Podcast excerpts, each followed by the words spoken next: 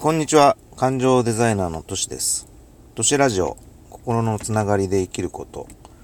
第1回目ということで、今日のテーマは、離婚は自分らしく生きるための一つの選択肢であること。今日から、としがラジオを始めるっていうことで、今日は第1回目として、自己紹介も兼ねて、バツ2の私が、離婚についてお話ししようと思います。こんな私が離婚についてなんておこがましいのですが、どうしても聞いてほしい思いがあってこうしてお伝えしています。では早速聞いてください。私が2回の離婚で学び成長したこと。まずですね、2回も離婚するとかなりそうですね、ダメージがでかいですよ。忘れたくてもどうしたって離婚という出来事にとらわれてしまって毎日のように後悔するようになりましたね。そういった精神的ダメージが大きく体調不良にもなったり、それをケアしないと病気にもなりやすいな、そう感じました。その時に自分をものすごく責めてしまったり、誰かに責任を押し付けたりと、メンタルがもうすごくぐちゃぐちゃになります。そうですね、まるで自分が全て悪いんだと、毎日自分で自分に対して呪いをかけている状態ですね。でも、そんな毎日楽しくないじゃないですか。だから、どうやってそこから這い上がろうかと考えたんですね。そこで最短な方法というか、そこで行動したことは、最初に行ったことはメンターや仲間を見つけようとしました。私が離婚で一番学んだことは、メンターと仲間のありがたさです。なぜなら、メンターや仲間は同じ悩みを通じているから、的確なアドバイスをくれるので、それが心の支えとなってくれるからです。そして、さらに、反対に自分が学んだことを相手に伝えることで、相手を支えていることもあるので、互いに成長することができると思います。私のメンターは、良い部分を見つけ、良い部分を引き出してくれて、より私を伸ばしてくれました。そして正しい努力の方法を教えてくれ、良い結果につながるように導いてくれました。時には優しく時もありましたし、厳しい時もあり、メリハリのある指導をしてくれました。仲間のことを一言で表すと、同じゴールを目的にしているので、互いのレベルアップのスピードがものすごく速いですね。で、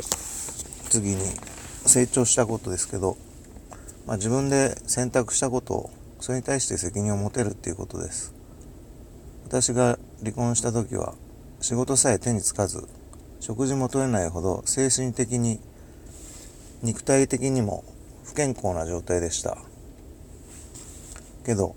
メンターや仲間から学んでいくと、次第にモヤモヤする感情が薄れていき、体調も良くなる自分がいることに気がつきました。そしていつか私も学ぶ側から伝える側になりたいと考えるようになりました。人によってこの選択がどうなるか分かりませんが、私にとってこの選択は良かったと思います。なぜなら、伝える側になることで、意識的にパワフルな状態で活動できますし、伝えることで何度でも同じ学びをできるからです。もしメンターや仲間に出会わなければ、今でも嫌な思いをし、苦しい毎日を過ごしていたと思います。ブログ等で発信をするきっかけになった4つのことがあります。まず1つ目は、自分の問題を解決したかった。その問題とは、離婚などで家族が減ってしまい、家庭環境が変わったので、今までの生き方では通用しないなと感じました。今までと同じことをしていては、また同じ過ちを繰り返す可能性が高いからです。だから思い切って生き方を変えたいなと思い、そこで考えた末にブログで情報発信をして伝える側になろうとチャレンジしようと思いました。二つ目は、世の中から苦しみを一つでも減らしたい。夫婦問題の一つに離婚があります。私も離婚経験者で、当時は本気で悩み、人生終わったと思っていた時もありました。その苦しみは言葉では言い表せないほどでしたが、そんな僕はもう二度とその苦しみを味わいたくないと、問題を解決しながら進んでいったんです。そして同じ辛い苦しみを抱えている人に対し、苦しみを一つでも減らしてもらいたい、そういう思いもありました。なので、その普遍的な解決法をブログを通じて提供できないかと考えました。3つ目は、離婚したい人はいても、されたい人はいない。離婚をしたいという人はいても、離婚をされたいと思う人はいません。それは、離婚したい人は、もう相手から心が離れているために、心に痛みを感じませんが、される方はまだ心が相手から離れていないので、痛みを感じるからです。さらに、離婚されたくないという悩みを抱える人がとても多くいることを知りました。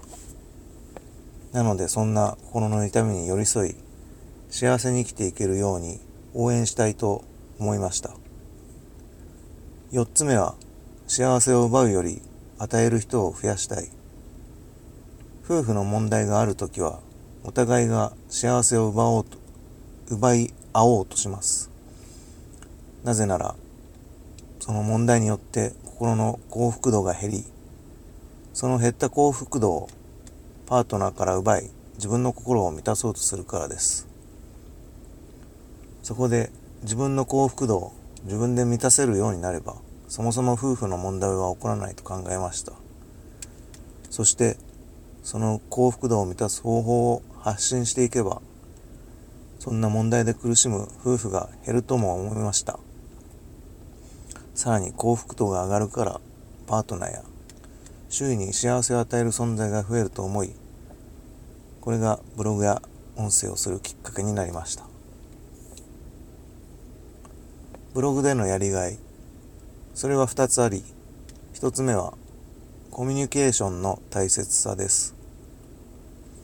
人の悩みの8割はコミュニケーションの質で解決すると思っています。理由は、人と人はコミュニケーションで全てが始まり、繰り返すことで互いの絆が強くなるからです。そして、互いをさらけ出すことで悩みに寄り添え、問題を解決できると思うからです。なので、コミュニケーションスキルをアップして、悩みを解決していきたいと思いました。互いに成長し、与え合う喜び。ブログを書いていると、伝える側も受け取る側も新しい発見があります。なぜなら、時には立場が逆転し、学んだことを互いにシェアすることで不思議な化学反応が起きるからです。そうなるには、双方が相手を尊敬することから始めることで可能になります。尊敬することで本当の信頼関係が生まれ、長期的な人間関係に発展すると考えているからです。だから、互いに与え合うことで成長できるからこそ喜びになるのです。離婚には多くの要因が重なり、その要因が複雑に絡み合っているので、一つ一つ丁寧にそれに真面目に向き合おうとするから、ものすごくダメージを受けてしまいがちです。しかし世の中に解決できないことはないと思います。一見複雑そうな問題に見えても、解決のきっかけになる最初のピースさえ見つけてしまえば、意外に物事は良い方向に向かいます。実は自分の中の答えは決まっていることが多くて、その答えに向かう最初のきっかけのピースが見つからないだけなのかもしれません。もしくはその答えに進むピースはあるんだけれど、行動する勇気がまだないだけかもしれません。この番組を聞いて少しでも前向きになって勇気が出てくれたら私も嬉しいです。あとは自分がどこまで深掘りして納得できる答えを出していくかです。深掘りするには結構な時間と労力は必要ですが、その分リターンは人生単位で考えるととても大切な宝物になります。だから離婚を一つの方向から見るのではなく、より多くの方向から見て行動していけば、一生大切にできる大切な宝物がたくさん見つけることができるんです。世の中には理由があって結婚できない人もいます。例えば LGBT で法的に難しい、そもそも結婚願望がない、相手が逃げてしまって未婚のまま母親になった人、もっとたくさんの理由はあると思います。ただ結婚できない人が不幸かというとそうではありません。結婚できない人ともたくさん話をしてきました。そんな方たちは世間がどう言おうと自分たちが幸せになるためにその状況を楽しんで生活を送っていました。日本で法的に許されないのなら海外に住んでしまおうとか、結婚はしないけど内縁関係で十分満足してます、未婚でも子供たちと楽しく過ごしているから幸せです。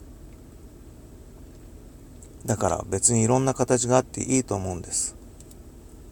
結婚したら一生離婚してはいけないなんてないですし、離婚しても子育てという同じ目的を歩んでもいいんです。そもそも日本に結婚という制度ができたのは1898年明治31年で、戸籍を明確にし、国がですよ、国民を管理しやすくするために勝手に作った制度なんです。そして結婚すれば社会的に優遇されやすいってだけで、そこには子ども手当とかもう自動的に入ってきますから。だから弁護士とかに離婚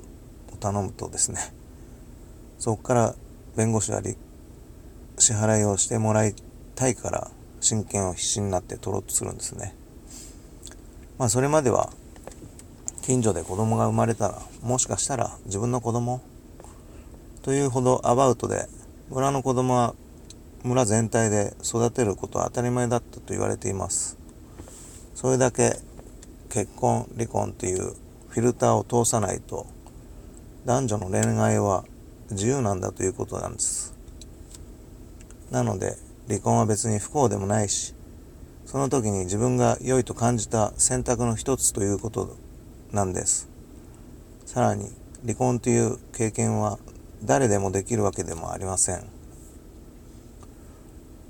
離婚してもこの人なら次のステップに行ける、そういう合図があって、その人たちの、結婚した人たちの中から選ばれた人しかできないことなのかもしれません。そう考えると離婚というイベントも人生をより幸せにする一つのステップになるんです。そのステップを良い選択と思えるのか、いじけたまま年を取って老人になるのかの選択は自由です。けど私は自分で選んだ選択を良いものにしたいし、より幸せになりたいとも感じています。なのでこうして皆さんに一つの考え方としてお伝えしました。ということで第1回目の都市ラジオ心のつながりで生きることを終わります。最後まで聞いていただき本当にありがとうございました。